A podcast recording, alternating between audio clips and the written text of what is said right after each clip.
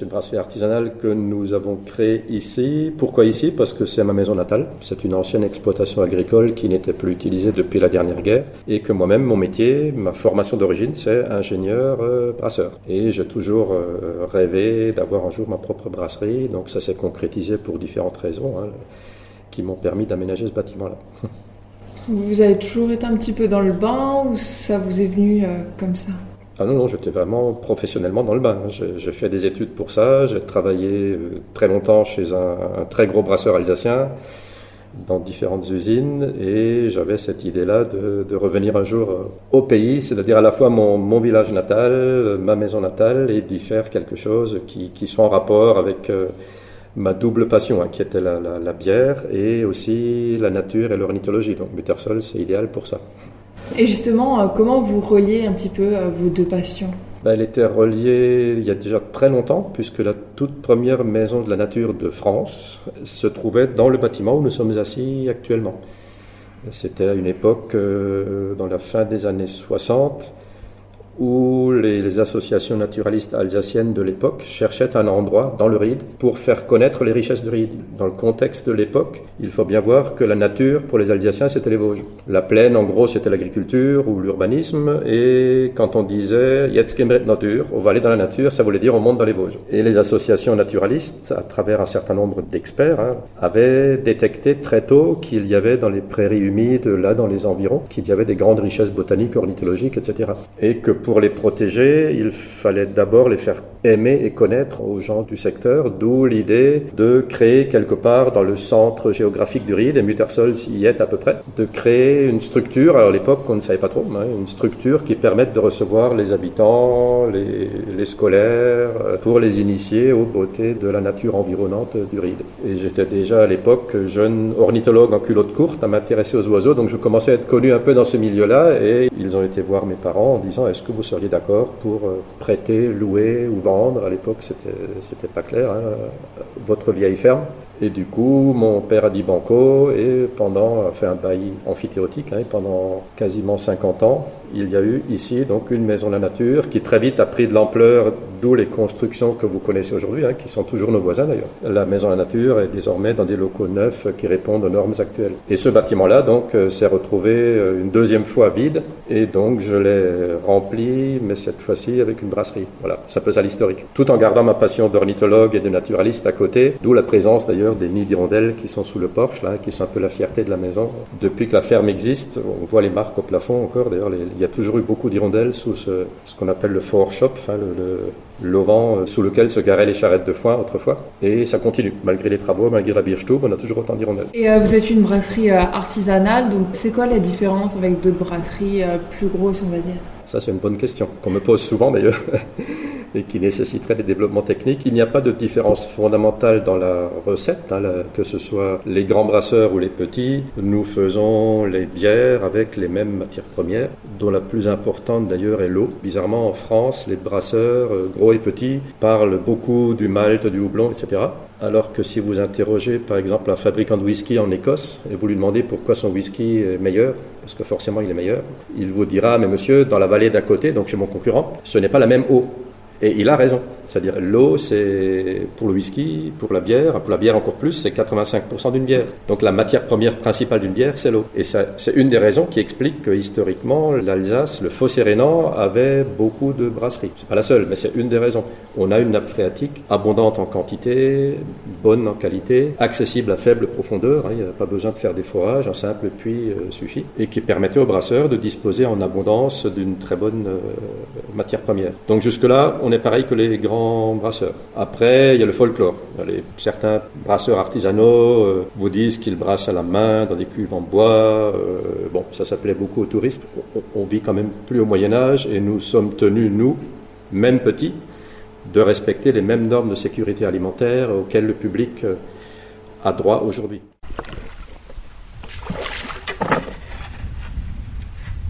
Alors, je vais faire demi-tour, je vais remonter contre-courant de nouveau.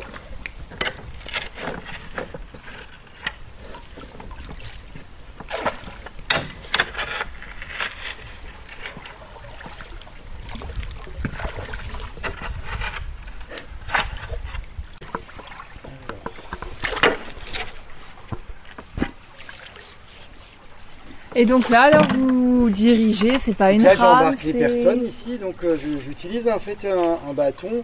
C'est une gaffe, donc c'est un grand bâton qui fait euh, presque 5 mètres de long. Et euh, ça me permet aussi de, de manœuvrer le bateau et de montrer la profondeur aux gens. Donc ça me permet de faire des jauges, de, de montrer la profondeur et puis de. il y a des endroits qui font plus de 5 mètres dans la rivière. hein. Et donc c'est vrai que par exemple ici il y a 2-3 mètres ici, de ce côté-là. Ici c'est assez profond, de ce côté-là. Là. Enfin, un peu moins maintenant mais C'est l'été. voilà, c'est l'été. Et voilà. Donc ici, je, bah, j'embarque ici et je repars, euh, je pars euh, par là. Et donc on entend le fil de l'eau. Et les oiseaux. Ouais. Et les voitures.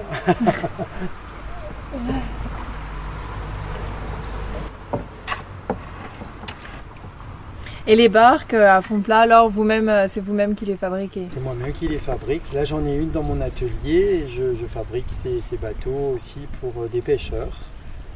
Et euh, parfois, j'ai des commandes. C'est assez rare en été puisque je suis assez souvent sur l'eau.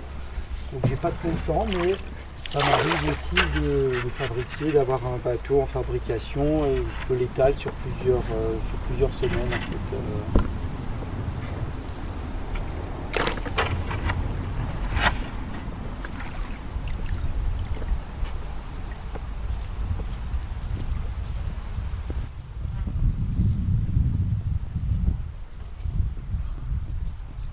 Vrai, c'est vraiment pas profond. hein. C'est pas profond, non, non. Et donc ici, parfois, ça m'arrive aussi de me baigner. Il y a des personnes comme ça qui, qui mettent les pieds dans l'eau, il y en a d'autres qui, voilà. euh, mais bon, la baignade n'est pas autorisée normalement, hein, donc c'est sa propre responsabilité quand on va se baigner dans la rivière. Et donc on voit d'autres bateaux, c'est des barques de pêcheurs. Donc il y a des gens qui ont des, il y a des pêcheurs ici qui ont des bateaux et, et donc ils vont parfois à la pêche le dimanche.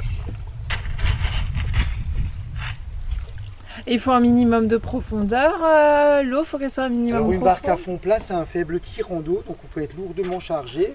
Alors, parfois j'ai 12 à 14 personnes sur le bateau parfois. Et donc il y a un enfoncement de 10 cm, 10 à 15 cm. Alors on voit les poissons au fond de la rivière, là, si on regarde bien. On voit des petits poissons, c'est des alevins.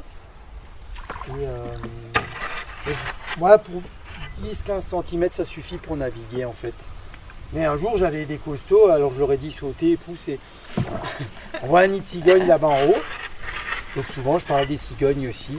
On en voit beaucoup, puisqu'on en a beaucoup en, à Muttersholz. euh, donc je parle pas mal de la cigogne aussi. Et donc les poissons. Parfois, il m'arrive de faire des démonstrations de, pêche aussi. Parce que j'ai un lot de pêche ici. Je pêche, encore avec des filets. Et donc, euh, à la fin du mois, le 31 juillet, il y a une petite balade qui s'appelle le Ride au pas des villageois. Et donc, euh, je serai là devant au, pont d'île et je lancerai un filet de pêche en fait euh, aux personnes qui. Et je parlerai de la pêche un peu aux personnes qui viendront ici suivre la balade. Voilà.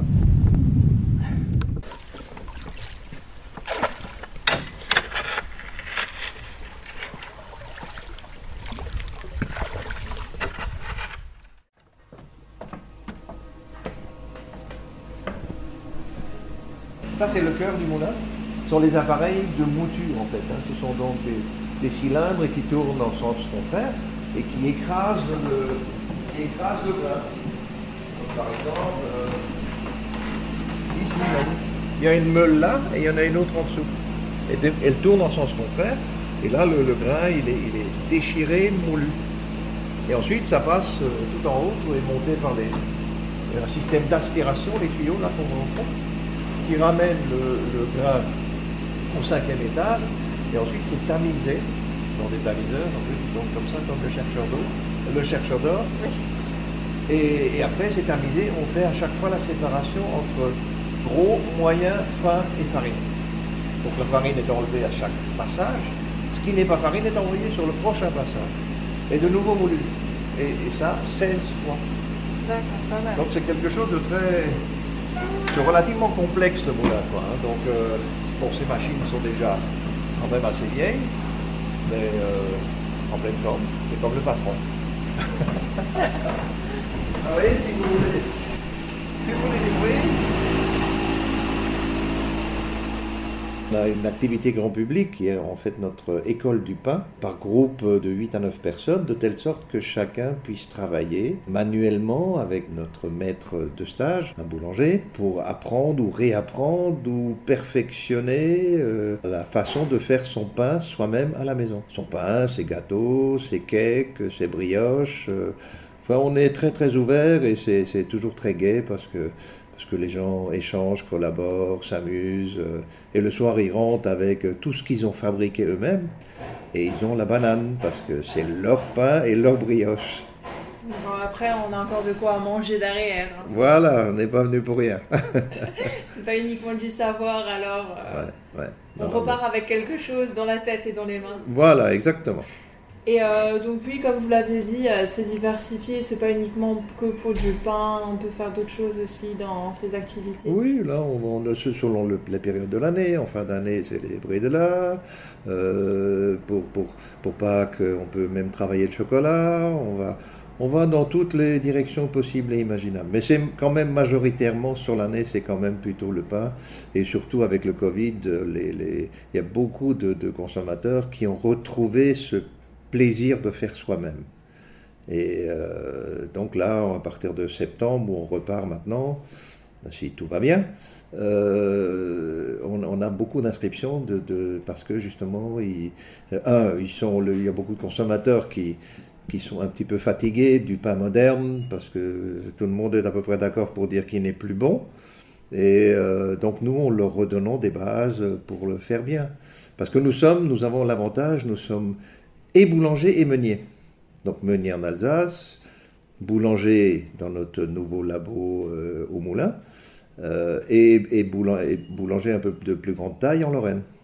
Donc on a, on a, on a monté une filière euh, à partir d'un certain nombre d'agriculteurs, bio bien sûr, à 30 km autour du moulin, qui nous livrent leurs céréales. C'est d'ailleurs le cas aujourd'hui. Il il y a des tracteurs et des bennes qui nous amènent le bon blé de l'année 2020, et, ils sont bons.